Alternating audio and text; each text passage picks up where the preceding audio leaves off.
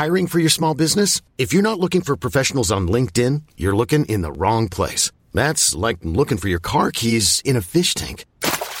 LinkedIn helps you hire professionals you can't find anywhere else, even those who aren't actively searching for a new job but might be open to the perfect role. In a given month, over 70% of LinkedIn users don't even visit other leading job sites. So start looking in the right place. With LinkedIn, you can hire professionals like a professional. Post your free job on linkedin.com slash achieve today.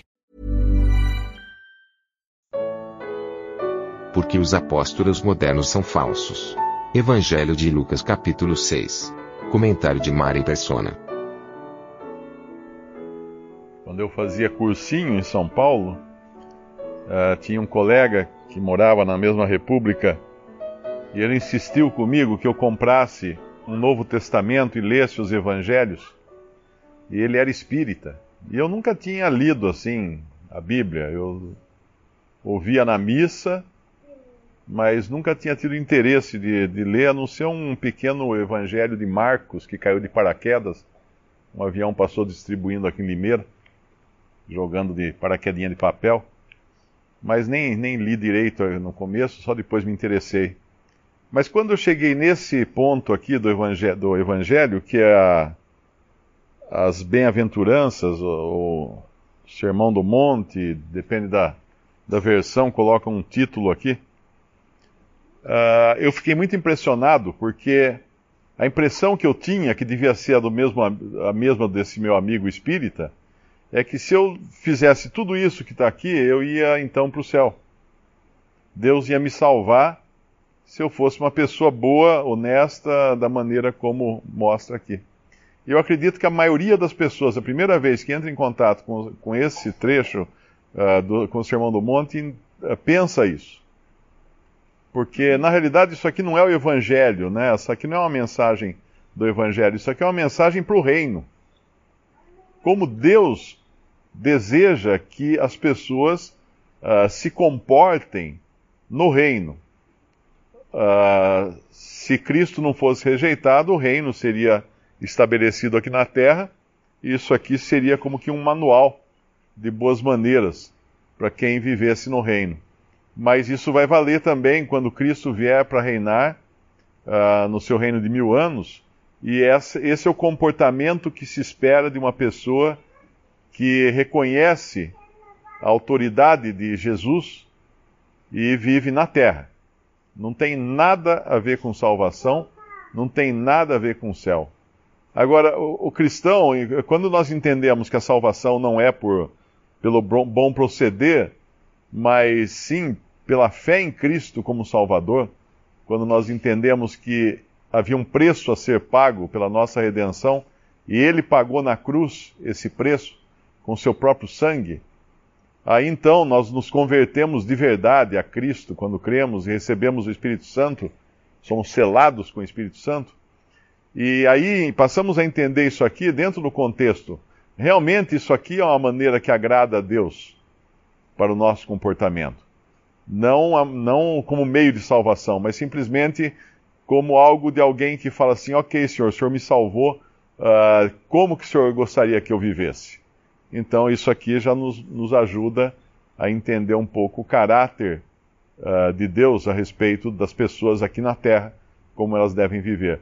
O reino de Deus, ele está hoje em mistério, porque o rei foi rejeitado, foi embora daqui, uh, vai voltar para tomar posse do seu reino, mas nesse momento na terra existem pessoas que vivem na esfera do reino que são aquelas que reconhecem a Cristo, o senhorio de Cristo sobre si, sobre si mesmas. Embora não seja um reino visível, manifesto, mas ele vai se manifestar depois. Mais tarde ele vai se manifestar. Então não é o reino de Deus não é o céu também. Muita gente pensa assim, ah, ah então se eu, se eu fizer tal coisa, então eu vou entrar no reino de Deus. Porque tem algumas passagens até que falam assim, né? Uh, o, que o que eu devo fazer para entrar no reino, ou alguma coisa assim. O reino não é a salvação eterna. O reino não é o céu. O reino é a esfera de reconhecimento de que Cristo é Senhor sobre, sobre os seres humanos aqui na terra. Mas não é o céu, não é a salvação. Tanto é que lá em Mateus 13 nos fala das, uh, do joio e do trigo no reino, vivendo juntos. Se o reino fosse o céu, não podia ter joio. Se fosse salvação, não poderia ter não salvos andando juntos, né? Uh, mas tem, porque não tem a ver com salvação. Então isso aqui nos ajuda a entender. Mas antes de, de, de falar desse sermão da montanha, né, ou essas beatitudes aqui, ou bem-aventuranças, o Senhor passa uma noite em oração para escolher os seus, os seus apóstolos. Isso talvez seja também para nós um, um exemplo de como a oração é importante nas tomadas de decisões, porque para o Senhor era, para aquele que, que é o Filho de Deus, que ele podia falar assim: ah, eu, não, eu já, já sei quem vai ser, não vou nem orar para isso. Mas não, ele vivia em total dependência ao Pai aqui, Portanto, ele passa uma, uma, uma, noite inteira em oração a Deus, no versículo 12 de Lucas 6. E quando raia o dia, ao raio do dia, ele chama os discípulos e escolhe os doze apóstolos. É sempre bom lembrar que apóstolos só existiram esses, depois Matias e depois Paulo como um nascido fora de tempo. Não existem mais apóstolos hoje. Qualquer homem que se coloca com o título de apóstolo hoje é um impostor. É que nem eu falar que eu sou presidente dos Estados Unidos. Me apresentar para as pessoas, olha, eu sou presidente dos Estados Unidos. Pode ser muito bonito, pode causar um impacto muito bom, mas eu não sou, eu sou impostor se eu fizer isso. Então, uma pessoa que hoje adota o, o título de apóstolo, ele é um impostor, porque o apóstolo uh, nós vemos aqui, ele, eles, eram eles foram escolhidos diretamente pelo Senhor Jesus, exceto no caso de Matias, mas no caso de Matias, lá em Atos 1, nós vemos que os próprios apóstolos que andaram com o Senhor disseram que tinham que ser alguém que tivesse também andado com o Senhor. Então, essa era uma condição também, alguém que tivesse andado com o Senhor. E depois veio Paulo, uh, que, que também foi chamado pelo Senhor. Esses daqui foram chamados pelo Senhor aqui na terra antes da sua morte e ressurreição. Paulo foi chamado pelo mesmo Senhor no caminho de Damasco, mas o Senhor já ressuscitado. Foi um, já em outra, em outra esfera. Mas não há hoje ninguém que possa se chamar apóstolo. É bom frisar isso, porque hoje qualquer pessoa abre uma igreja na esquina aí e já põe o nome de apóstolo na, no crachá e, e, passa a dizer que tem poderes especiais. É mentira, é uma, é uma usurpação de algo que só o Senhor Jesus, uma, uma posição que só o Senhor Jesus tinha autoridade para dar para um, um homem aqui na terra. Talvez fosse bom ler o texto de Atos 1, onde é dito dessa condição do apostolado. Atos capítulo 1, versículo 20, os, os apóstolos estão reunidos, os discípulos.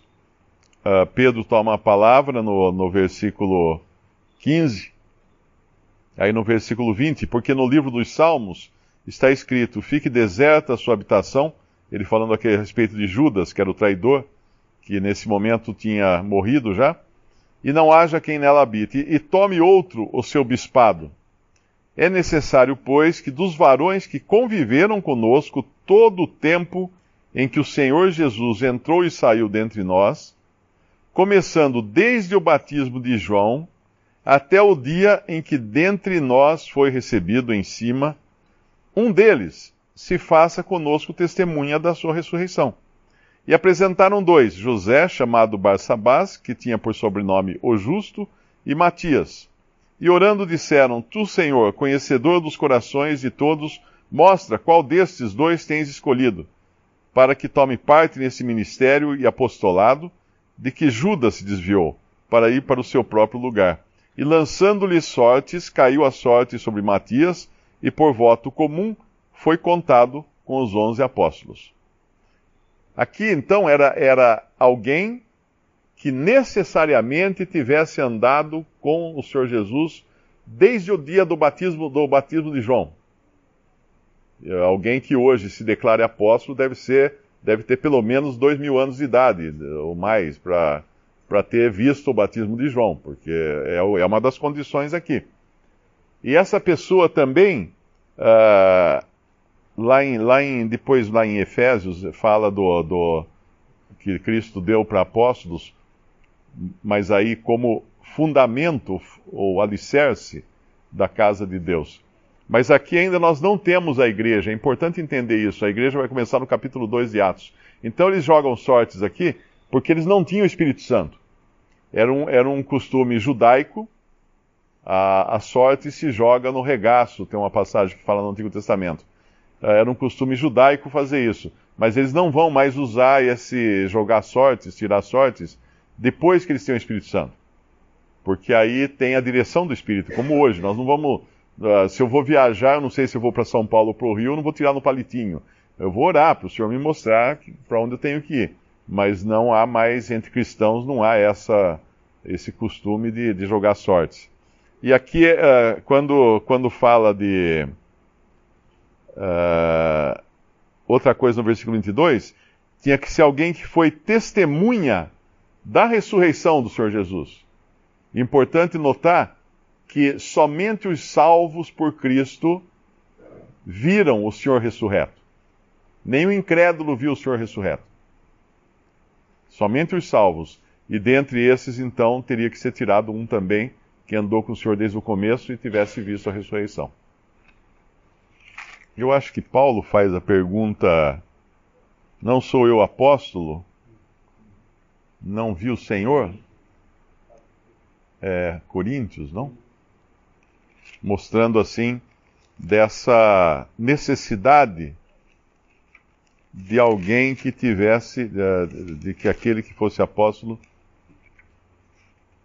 tivesse visto uh, o Senhor.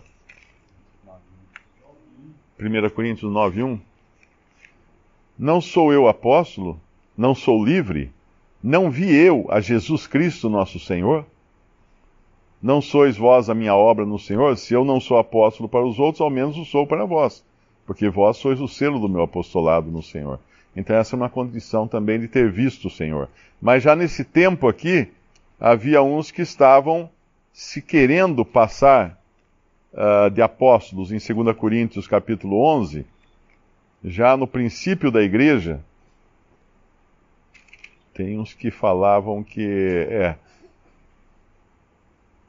capítulo 11, 2 Coríntios 11, versículo 13.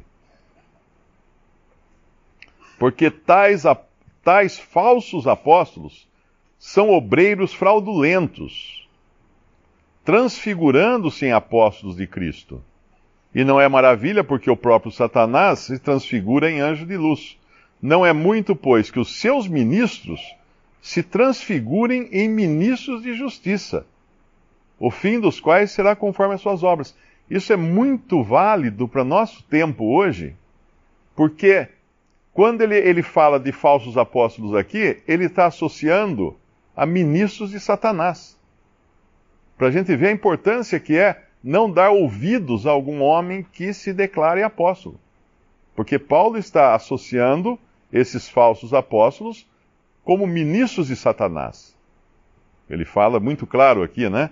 Tais falsos apóstolos são obreiros fraudulentos, ou seja, estão agindo por fraude, transfigurando-se em apóstolos, ou seja, fingindo que são apóstolos de Cristo, e não é maravilha porque o próprio Satanás se transfigura em anjo de luz e não é muito, pois, que os seus ministros se transfigurem em ministros de justiça, o fim dos quais será conforme as suas obras.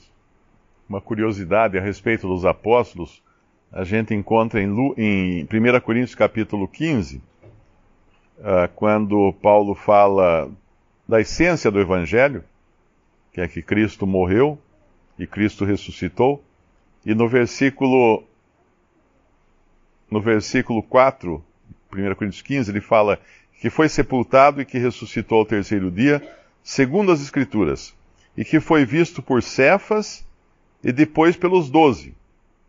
Depois foi visto uma vez por mais de 500 irmãos, dos quais vive ainda a maior parte, mas alguns já dormem também. Uh, certamente Matias estava entre esses que viram o Senhor, Mas uh, como, eles, como eles chamariam de doze aqui, se só depois da ressurreição, depois da ascensão do Senhor Jesus, é que Matias foi escolhido como apóstolo. Porque o doze, os doze, são a instituição do apostolado. Não é exatamente um número apenas, né? é um número, claro, mas não é exatamente apenas um número. Uh, tem uma outra passagem também que fala de doze, mas é a instituição. É como eu falar assim: o Senado votou uma determinada lei. Isso não quer dizer que todos os senadores participaram da votação, porque o Senado é uma instituição, tem lá tantos os senadores, mas a instituição, como se é um corpo, que chama-se Senado. Então, os doze é uma instituição, um corpo também, que a Bíblia chama de doze. Apenas uma observação sobre traduções da Bíblia. Lá em Lucas 17, 21, nem dirão ei-lo aqui, ei-lo ali, porque eis que o reino de Deus está entre vós me parece que algumas traduções trazem o reino de Deus está dentro de vós. O que é errado, porque o reino estava entre eles, porque o rei estava ali, né? Andando entre eles. Hoje o reino de Deus não está entre vós, porque o reino está ausente. Mas jamais seria correto dizer que o reino de Deus está dentro de vós. Uh, às vezes a pessoa fala assim: ah, mas a Bíblia fala que o reino de Deus está dentro de mim. Não, não é isso, é, é uma falha na tradução.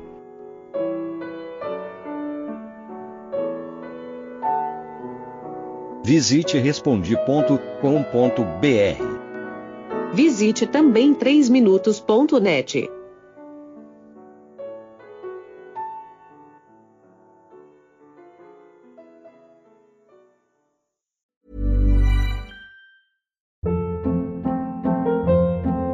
Hold up. What was that? Boring. No flavor. That was as bad as those leftovers you ate all week. Kiki Palmer here, and it's time to say hello to something fresh and guilt-free. Hello Fresh. Jazz up dinner with pecan-crusted chicken or garlic butter shrimp scampi. Now that's music to my mouth. Hello Fresh. Let's get this dinner party started. Discover all the delicious possibilities at hellofresh.com.